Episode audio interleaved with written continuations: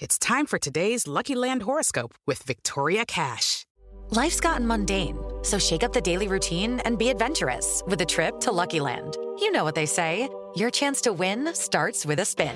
So go to luckylandslots.com to play over 100 social casino style games for free for your chance to redeem some serious prizes. Get lucky today at luckylandslots.com. Available to players in the U.S., excluding Washington and Michigan. No purchase necessary. VGW Group, void were prohibited by law. 18 plus terms and conditions apply. Hey guys, it is Ryan. I'm not sure if you know this about me, but I'm a bit of a fun fanatic when I can. I like to work, but I like fun too. It's a thing. And now the truth is out there. I can tell you about my favorite place to have fun Chumba Casino. They have hundreds of social casino style games to choose from, with new games released each week. You can play for free anytime, anywhere and each day brings a new chance to collect daily bonuses. So join me in the fun. Sign up now at ChumbaCasino.com. No purchase necessary. Group. Void were prohibited by law. See terms and conditions. 18 plus. It's time for today's Lucky Land horoscope with Victoria Cash. Life's gotten mundane, so shake up the daily routine and be adventurous with a trip to Lucky Land. You know what they say. Your chance to win starts with a spin. So go to LuckyLandSlots.com to play over 100 social casino-style games for free for your chance to redeem some serious prizes. Get lucky today at LuckyLandSlots.com. Available to players in the U.S., excluding Washington and Michigan. No purchase necessary. VGW Group, void were prohibited by law. 18 plus terms and conditions apply. Hello, it is Ryan, and we could all use an extra bright spot in our day, couldn't we? Just to make up for things like sitting in traffic, doing the dishes, counting your steps, you know, all the mundane stuff. That is why I'm such a big fan of Chumba Casino. Chumba Casino has all your favorite social casino style games that you can play for free anytime, anywhere with daily bonuses. That should brighten your day a little. Actually, a lot. So sign up now at chumbacasino.com. That's chumbacasino.com. No purchase necessary. VGW Group. Void were prohibited by law. See terms and conditions. 18 plus.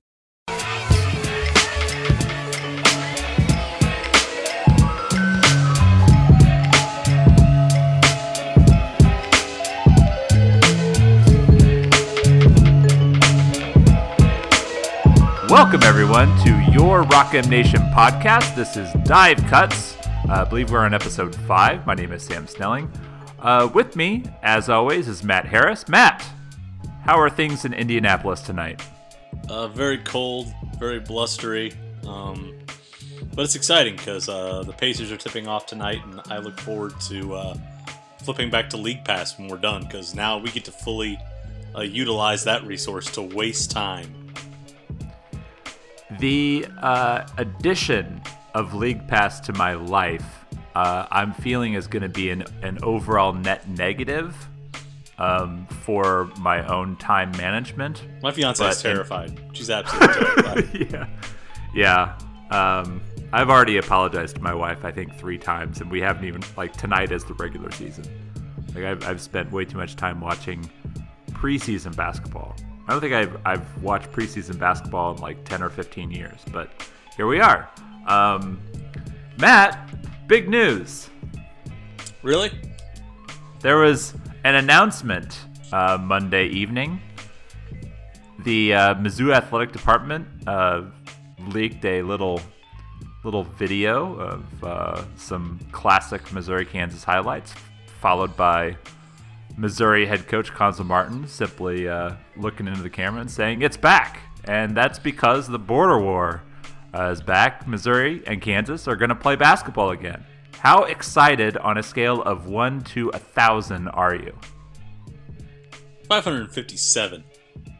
That 557. seems low. I think it's because this felt more inevitable. It was more of a question of if. It was not a question of if, but a question of when this would happen. I, you know, I. There's always one. If I'm just going to be craven, both schools can make a lot of money off of this, and that's one motivation. And two, I just. I think when you get down to it, there's you know just a sense of shared history a sense of you know it's kind of been like a phantom limb for the last seven years and as much as you know missouri fans you know want to profess that they're happy are in the sec and kansas fans want to say they don't miss missouri it's I just think that's an outright lie, and it's been a lie. And you know, we've just you know once the animosity tamped down, and you know both schools kind of realized what opportunity, just in pure monetary terms, was there. It was just when you know the right kind of political mix was going to be right to bring it back, and I think now's and we can talk about this. I think just now has kind of the right confluence of factors to revive this thing. So I, I was happy to see that it's back. I'm glad that you know there's you know a familiar touchstone there that can sort of link generations of fans on both sides. But as far as like shocked, not not really. So uh, I, I No, no, feel no. bad saying it's. shocked. Excited. I'll be excited when the game. was- I'm- I'll be excited when the game is actually here, and you know we can you know talk about you know how it's going to absolutely turn the Power and Light District into a riot zone. So I'll be happy when we actually get close to the game itself. But there, it's like a sugar high. You're excited for like the first five or six minutes, and then you're like, oh wait, it's another 13 months before this game actually happens. Uh, Yeah, uh, it is. Uh, it is a long way away. There is a, an agreement for anybody who hasn't seen it. We'll just kind of run down the details. There's an agreement for six games over the course of six seasons, starting next year, uh, with a game at the Sprint Center. Uh, then we have alternating home and home games for four years before they finish back at the Sprint Center. Um, Sprint Center being in Kansas City, for anybody who's listening who's not familiar with that, uh, which I can't imagine you aren't. But um, I like this setup a lot, uh, mainly because I really think the uh, the St. Louis location works for bragging rights really well. Uh, I like that they went ahead and, and started with a, kind of a neutral site, which I you know I think you could maybe not call it neutral, but um, it's it's certainly an embattled territory. We'll just kind of put it that way. Uh, but Kansas City is is uh, is in between, and then kind of being able to have these games back in Allen Fieldhouse and back at Mizzou Arena, uh, I think is a really really smart play, and it's going to make uh, sort of the the level of excitement for those games. I think kind of go over the top, and then the timing of it, which is sort of right at the end of the semester, is to make sure that students are still around, uh, to make sure that the uh, excitement level, you know, is is able to, to kind of be there for the on-campus games. I think is really important, and not that, I mean, not that people wouldn't show up in droves uh, to watch Missouri and Kansas play, whether students were there or not. But I just think it's always better when you have that energy from a big-time student section. Yeah, I, I do think the addition of Kansas City is just nice. I've always, I think it sort of gives a nice sampling of what the rivalry's been. You get obviously get the on-campus site, so there's the nod to history, but you also play it in a Big 12 town, and I've always sort of sensed that Kansas City more than St. Louis is a little bit more of a college sports town, and I think it just it fits with the culture there. I think it'll be reminiscent of you know meetings in the Big 12, Big 8 tournament that have happened there over the years. So I think it's just a nice mix, and I think it's just a great event to sort of take to your alumni. As- You know, obviously Lawrence is a little bit more uh, geographically pro- geographically proximal to Kansas City, but I still think it's nice to put a game there. You know, give your alums from both sides, you know, an event to go to. You can put events around that. You know, I, I think it's just a good deal in general. Um, it also feels more true to the spirit of the rivalry. You know, bragging rights has been entrenched in St. Louis for three or four decades now, so it just it I you know, I'd be, it'd be cool if we wanted to go to bragging rights on campuses. I think it'd be awesome if you know Illinois came into Mizzou Arena or Mizzou had to go to Champaign Urbana, but it you know it's not true to kind of the spirit of the event right now. So you know, for resumption of hostilities, this feels like kind of the best way to give it some oomph and to give it some juice. And if you know if this thing you know proves durable, then I think maybe you slowly transition away from Kansas City and you just go back to a home and home series. But for now, it seems like just the best way to to kick it back off.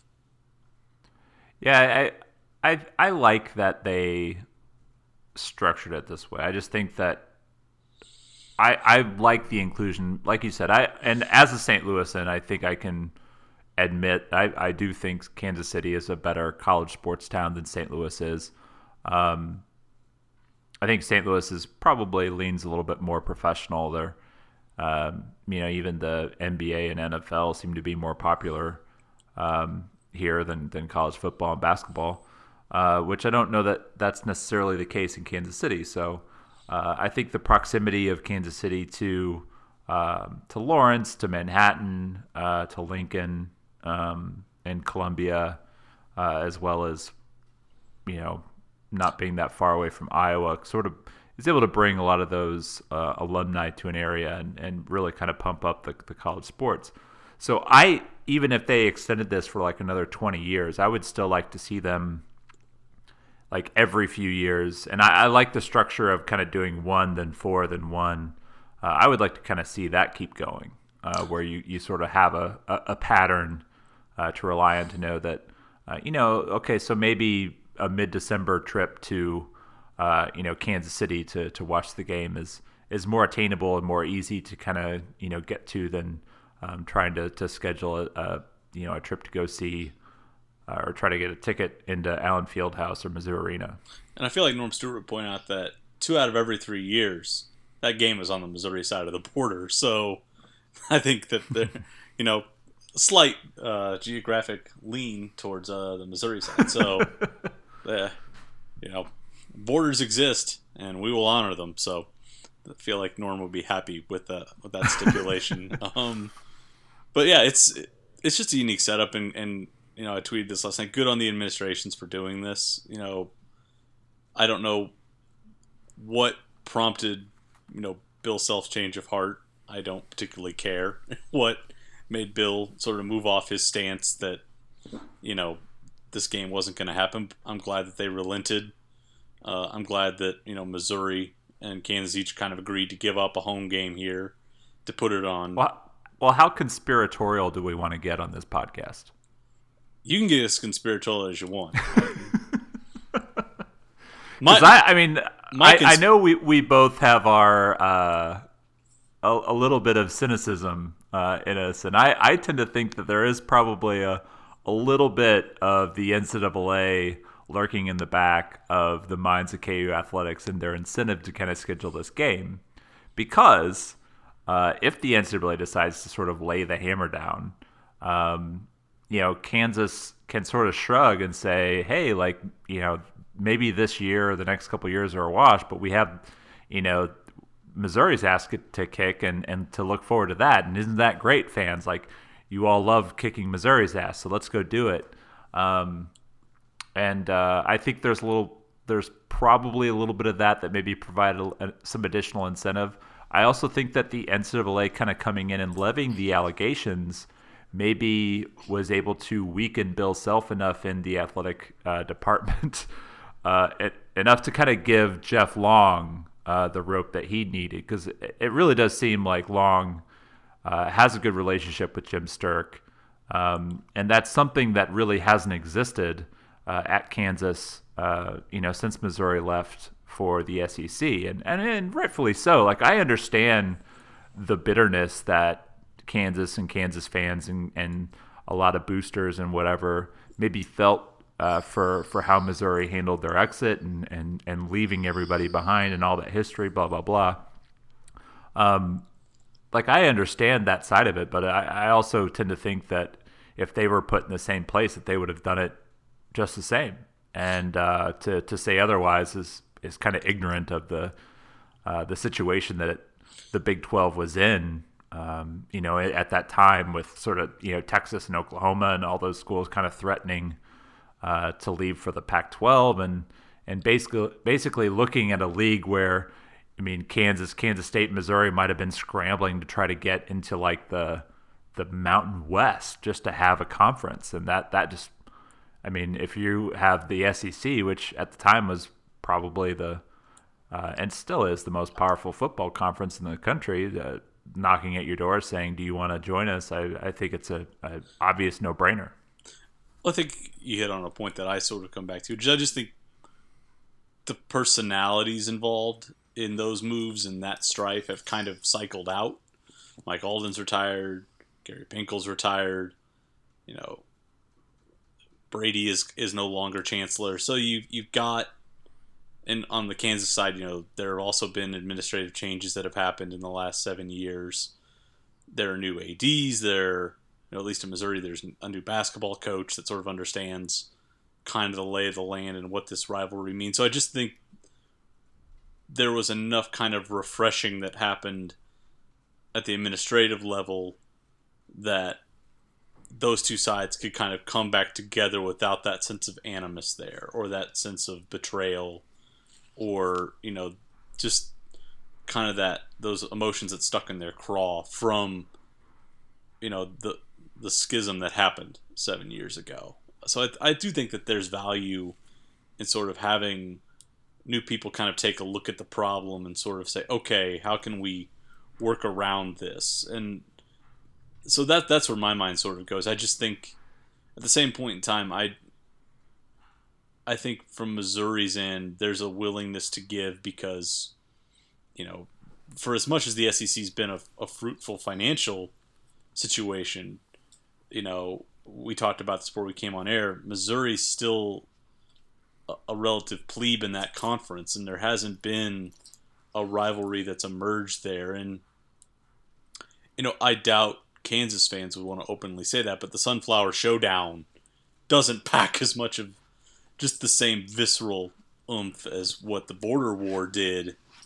And so I think there's just been, you know, both sides. You know, I remember Bill Self saying, you know, several years ago, I don't know if in five years people will remember the rivalry, if in 10 years they'll remember the rivalry. Well, that didn't really happen.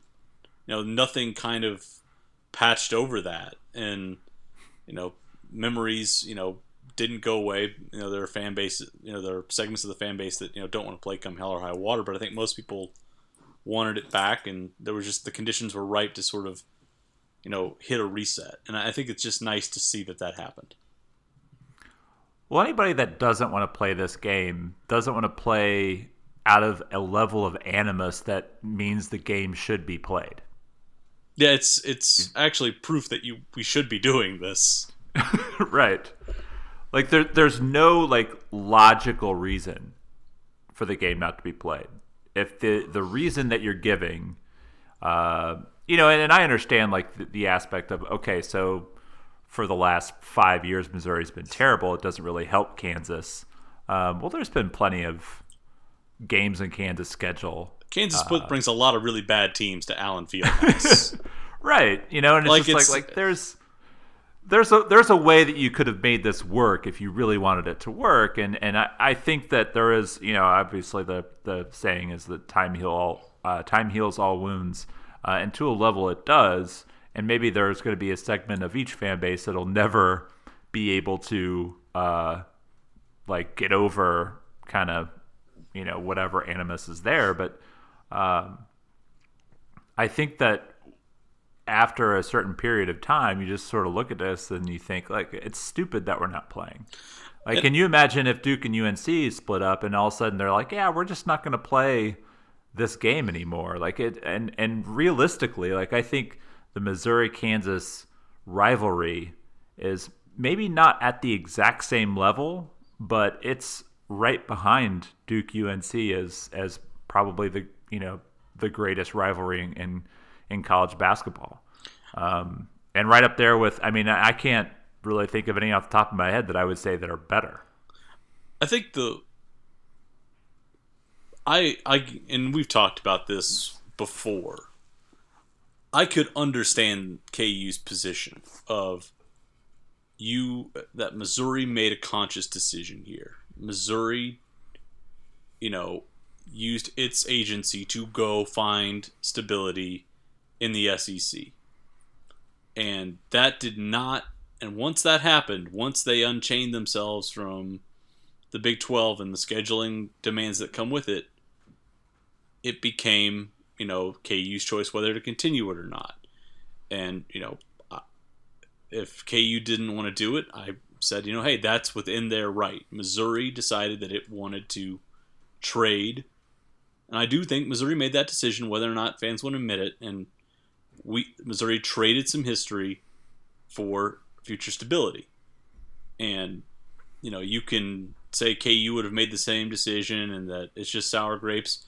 It doesn't remove the fact that that's what Missouri did. And, Right. you know, it's disingenuous to suggest otherwise. Just as it's disingenuous, though, for Kansas to say that, you know, oh, you know, we just can't make it work and, you know, oh, we have everything to go, but then you're scheduling Colorado and Nebraska. Both sides were disingenuous in this. It was just a matter of how long each was going to, you know, kind of stamp their foot and hold their breath.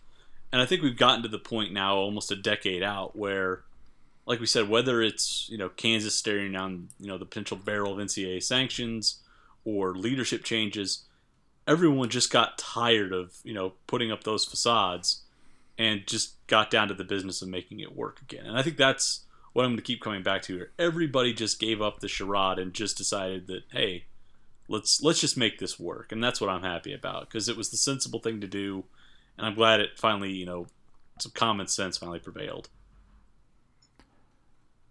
I am too. Um, do you have uh, odds on whether or not Bill Self is on the sideline uh, for that game next year? I don't, but that'll be interesting. I can't get anybody like actually to say yes or no. I asked like several contacts, um, you know, including people that have been in the podcast uh, here, like what their thoughts were, yes or no, and every everybody was non-committal on that. Um, I mean, I hope he's. you're- I kind of hope he's there because I think it'll just be great if he has to walk out and sort of coach the game, which he seemed hell bent on not resuming again. I think it'll be. And plus, and plus, I think you have to sort of consider. You know, Bill's got you know skin in this too. He Missouri picked someone else instead of him two decades ago. You know, it came down to him and Quin, and they picked Quin.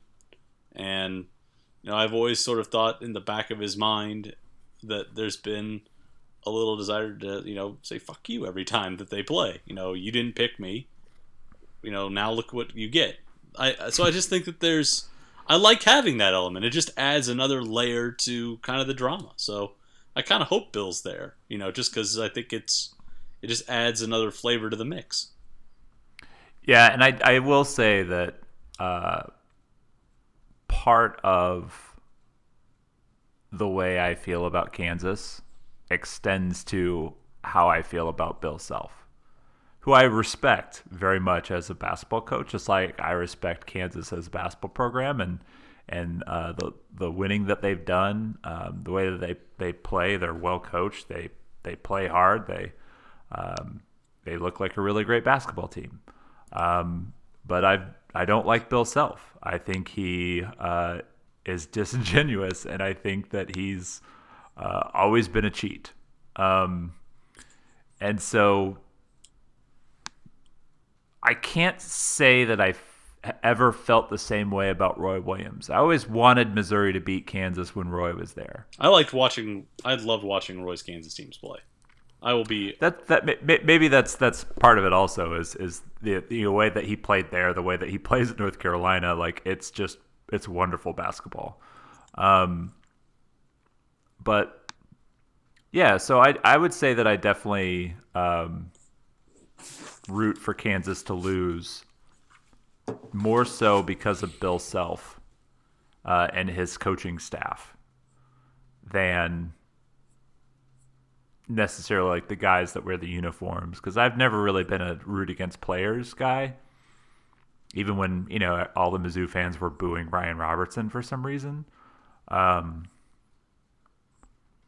I've never really felt like that guy. But but I definitely would like Bill Self to walk out on the sideline, and I would really like if he's still there uh, for the return trip to Columbia. Um, like that would be a, a, really great moment, and I would love to hear the booze rain down. Um, I'm skeptical that it happens because I'm wondering if there's going to be some NCAA penalties, and Bill's just going to be like, you know, screw this, I'm going to go to the NBA and, and make millions of dollars and and just do that. But we'll see.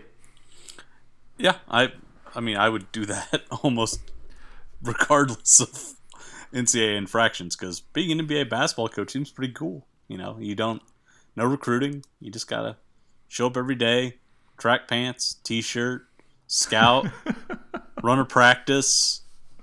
You got That's somebody. why, like, I love the idea. Like, all these people are just like, oh, like, like, why didn't Quin Snyder work out in college? Why is he like? Why did it work for him in, at the pro level? I'm like, because he hated recruiting. Like, once you realize like that recruiting is hard, and recruiting is pretty easy at Duke. Like, it's it's always hard, but it's as easy as recruiting is is going to get at Duke, right? I mean, you you pretty much walk in the door and you can get any any kid you really you really really want. You just have to show up with Coach K. And uh, when he had to get out and do that different kind of recruiting, like it's it's harder. But if you could just show up and coach, everyone always said from like an X's and O's standpoint, like there was nobody who could really, you know, match uh, Quin Snyder. So I and I I feel a lot of that with Bill Self. Like Bill Self is a really really great basketball coach if you remove all the things that he's done, uh, which all pertain to recruiting, and just make him a basketball coach, like I think that's a that's a win for for him, and maybe even whether or not you like him. I don't know, maybe not. Yeah, I, I'm. That's why I'm intrigued to see what John Beilein does this year. But uh, he does not have a very good basketball team in Cleveland, so I also feel sad for John Beilein this year. Um, but it's it'll be interesting to see what happens with the date for this moving forward. That that to me, I think is is really interesting, and you kind of hit on it earlier. I, I would love for them to keep it in mid December. I would love for it to stay there. Just put it on stop day Saturday. Let the kids come out. Let them. Let that be sort of the last, you know, big event before they got to hunker down and do finals and go home for the semester. And also dropping border war and bragging rights within a 10 to 14 day span is just a lot of catharsis around the holidays. It's just a lot of a lot of emotional energy gets let out, um, and you can channel whatever you want into that. I just think that would be that's the time of the year to kind of drop those games when work schedules are open and when folks can you know just make room and make time for those games. So if they could find a way to keep it in mid December, that would just be fantastic. And also, I think I mentioned this last night to you by that point, those teams will have like worked through the kinks. Will have an idea of what rotations are. Like you're going to start seeing teams that are kind of cohesive, and that's what you want in that game. You want both teams to feel like they have a sense of who they are and what they do well, and you know have a sense of you know that this game, you know, is one that they can bring their best effort for. So that's why I'd love to keep it in mid December. So that that's my pitch for don't move it, just keep it where it is. It's it's great. You, you did it right the first time. Don't change it. yeah. No, I, uh, I I like it. So um, I think we can move on from the Bragging Rights talk, considering that we've already spent about 20 minutes on it, and uh, the game isn't even going to be played uh, for another 14 months, 13 months, something like that. Um, but there is one other sort of topic we wanted to get to before uh, before we get on out of here, and that Matt is our vindication. I don't know if it's vindication because it has to like actually exist in you know four and a half months from now. So you call in it my in my best Captain Holt voice. Don't do it. Vindication. Don't do it. You're not Andre Braugher. You Yeah, uh, it was it was pretty good though. Um, I mean, I wasn't doing an impression. I was doing more of like a same authority. Like we are vindicated. So uh, what I'm talking about, everybody, um, KenPom, everybody's favorite advanced statistics analyst for college basketball, dropped his preseason rankings for everyone to see, and Missouri, your Missouri Tigers, uh, are projected to finish 39th. That is good for sixth in the SEC, just one spot uh, behind 38th ranked LSU, uh, and a record of 10 and 8, which weirdly enough is what I projected them as. Um, and I think you did too, right? Yeah, I'm at ten and eight. I feel I feel really good um, because we've long thought that. Uh, now, Missouri, I don't think either of us ever thought Missouri was going to be great. Missouri would have to have a lot of things go their way for them to be great, but we thought they would be pretty good. Uh, and for all the preseason polls that have come out, including uh, Matt Norlander's uh, one through feet 350, what is it, 353 now? Yeah, 353. Um, he had Missouri 82nd, and it sort of goes in line with this. This Missouri is not going to be good because Missouri hasn't been good for several years, uh, even though they uh, managed to make the NCAA tournament just a couple years ago. Um, but I like looking at the rankings. Um, so there's always going to be fluctuation. I think it, you look at the top, yeah, Kentucky, Florida, we all expected that, right? You look at the bottom, Vanderbilt, uh, yeah, everybody in the world uh, has Vanderbilt last in the SEC. Yeah, that, I feel bad Um, for Vanderbilt. Everyone says you're going to be terrible. yeah, Computers, coaches, bloggers, writers. There's no safe haven for you. Everybody says you are going to be garbage. It's I. It's it's it's rough for them. I feel bad. You know, I yeah. Good luck to uh, Coach Stackhouse and his Commodores. Um, they're going to need it this year. Um, at the very bottom of that, and I mean not super spread out. So there's between 38 and 70. There's basically everybody in the SEC uh, outside of five teams. So LSU, Missouri, Arkansas, Mississippi State, Georgia, Texas A&M, Ole Miss, South Carolina, and Alabama are all in that group. Alabama's at the bottom, and I have them higher than Missouri in my preseason uh, picks. Um, but I kind of get, especially now, like their depth court is, or their depth in the front court has taken some hits this preseason. They've lost uh, two of their guys to season-ending injuries, um, and their front court wasn't great last year. Uh, yeah. They're, with may, with maybe the exception of Donta Hall, who is a, a, a nice player. So I feel good that um, what we expect is sort of lined up for Missouri, but it really isn't for Alabama. And now I'm starting to question my own my own picks. Uh, I I looked at this the other day. We are we are higher on Missouri, Alabama, and Tennessee than most Pom, Bart Torvik, or the SEC media. We are less bullish on Auburn and Georgia. That's basically where we diverge. Other than that, our picks are within one to two, or within one spot of almost everybody else. So we, I think, and that's sort of natural because I think we view Auburn as taking a bigger hit in the backcourt than some national and SEC writers do, but you know, Bruce Pearl's shown you know that he's been able to rally troops there before, so maybe he can do it again. Um, Georgia, I think you and I are the opinion that Anthony Edwards is going to get a lot of touches and going to have an insane usage rate. Rayshaun Hammonds could be a really, really nice combo forward for them, but the rest of the lineup is just it, it's scattershot right now, and It's a lot of youth. it's a lot I of mean, ye- he, he, he's and- got some talent, but there's a lot of guys who need a little seasoning. when Tom Crean has a young basketball team, they turn the ball over a crap load, and they don't play defense. Like they come in like one tenth or one twentieth in adjusted defensive efficiency. Like And I watched uh, part of their game against Valdosta State, who I believe is Division Two. It was an exhibition game. Yeah, they were not defending.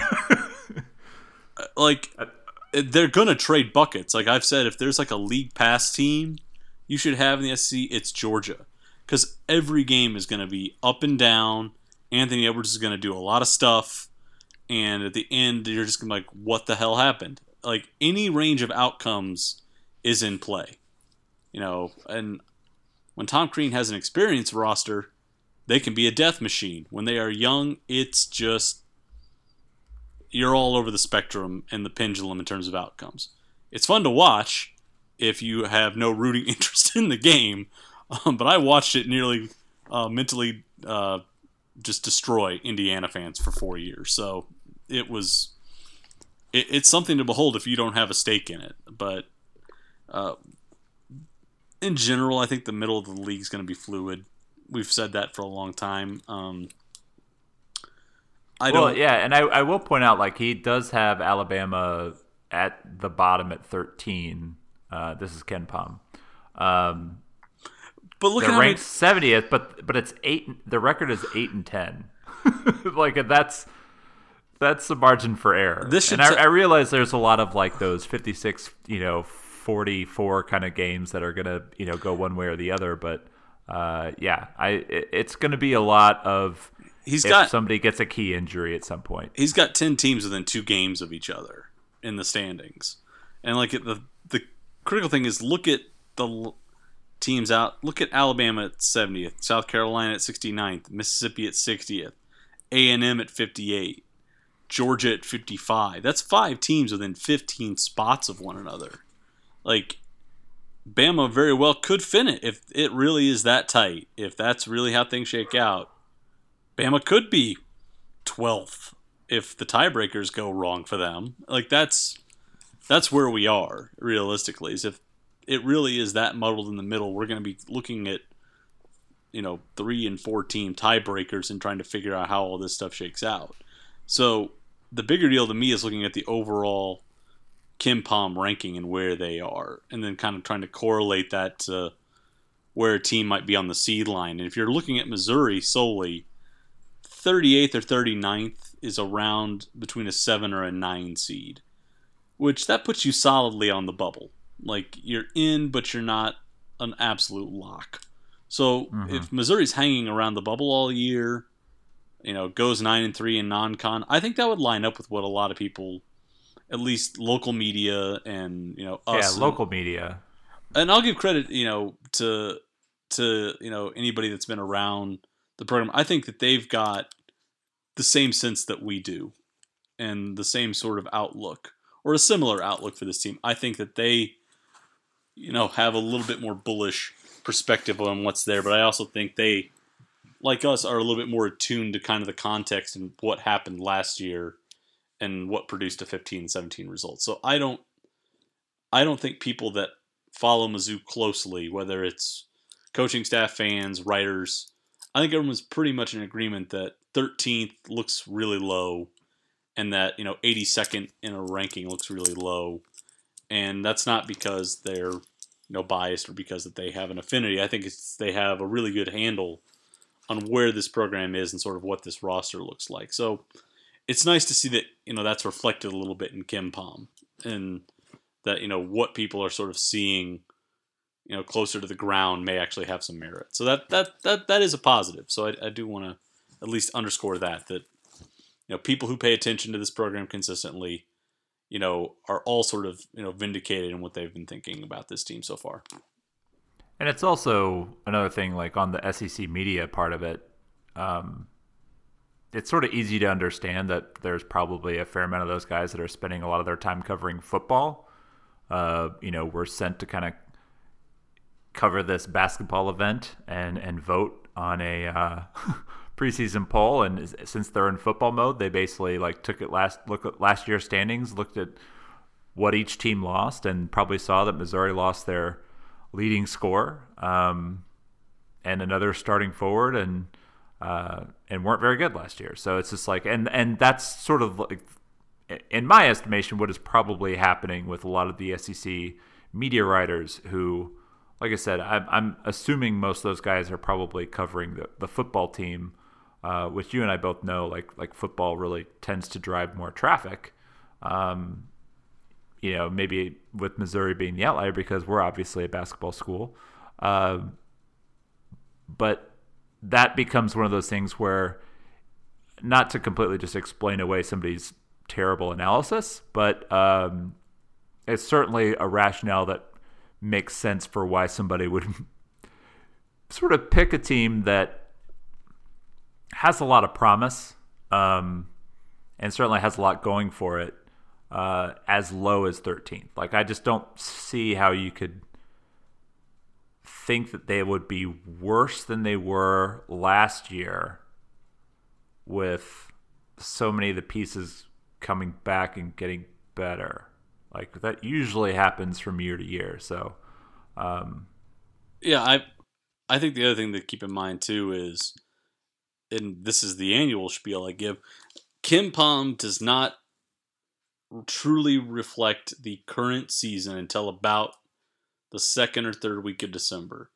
Uh, Mr. Ken Pomeroy is very smart and realizes that like you have to have some old data in your algorithm in order to project forward. So what he does is it slowly basically it it it the mix of data that goes in eventually flushes old data, but that takes about the first 6 to 7 weeks of the season to do that. So really a key point to like check in to get a gauge of how the 2019-2020 version of Missouri looks is probably like around the end of the first semester in Columbia. So around December 15. That's probably a good date. So that'll be another point to check in to be like, all right, we've seen nine to 10 games live. We've been able to, you know, review some data from that. This let's let's do a check-in point at the you know, a third of the way through the year. And that's when I think you'll start to see things kind of really become truly accurate and reflective of what the league looks like. So that's my usual spiel, but I feel like we need to say it every year just so people don't freak out uh, early in the season. Uh, we're like two weeks away from from basketball and uh, from We college are? basketball, I should say. We are. You and I are probably both going to go uh, watch some NBA basketball after we finish uh, wrapping here. But uh, yeah, just about two weeks away, um, and the college basketball season will be here. I'm excited. Got the previews rolling. Is everybody reading the previews? I hope you are. Please read the previews. We spend a lot of time on them. There's a lot of a lot of work that goes into those. Please, please click on them. Please. Um, we promise you, you you'll learn something. We don't know if it's what you'll want to read, but you'll learn something if you read them. Um, I say that as a guy who wrote 2,900 words on Jeremiah Tilmon's post up skills. So I, I, yeah, we, we're doing a lot of stuff right now. We're There's a lot of content on the website uh, these days. Uh, just today, um, we posted like eight things. I think. I'll, I'll count. We did one, two. There's six up there now. Seven. Yeah, eight things, and then there was yeah eight. There there were eight things posted today. It's- That's a lot.